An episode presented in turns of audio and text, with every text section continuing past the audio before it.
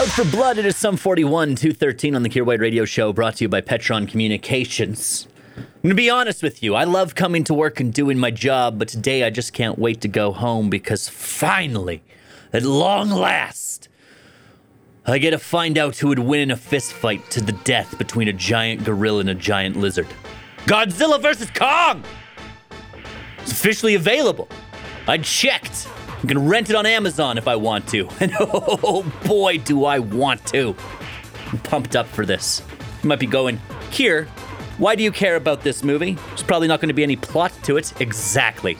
I'm just to turn my brain off for two hours, pop it right out of my skull, throw it behind me on the couch, and just be like, all right, buckle up, let's go. I'm pumped. Unless it goes the wrong way, of course. Right now, I'm operating under the assumption that my boy King Kong is going to destroy that stupid, stubby armed lizard. My reasons being he has thumbs and can use tools, and also Godzilla is dumb. Those are my reasonings. So, tomorrow's show is either going to be filled with delight if Kong wins, or anger if he loses. I plan to handle it just like I handle actual real world sports. If my team wins, all is right in the world.